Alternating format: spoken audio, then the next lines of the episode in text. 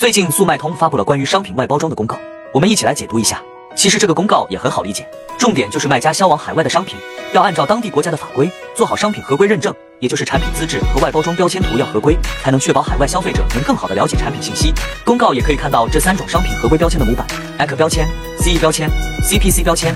最后也给大家展示了合格与不合格的外包装案例，各位卖家也可以参照看看你的外包装是否合规。你听懂了吗？关注我，下期视频视频继续给大家输出干货。想要速卖通资料的，可以进我粉丝群或者评论区回复六六六。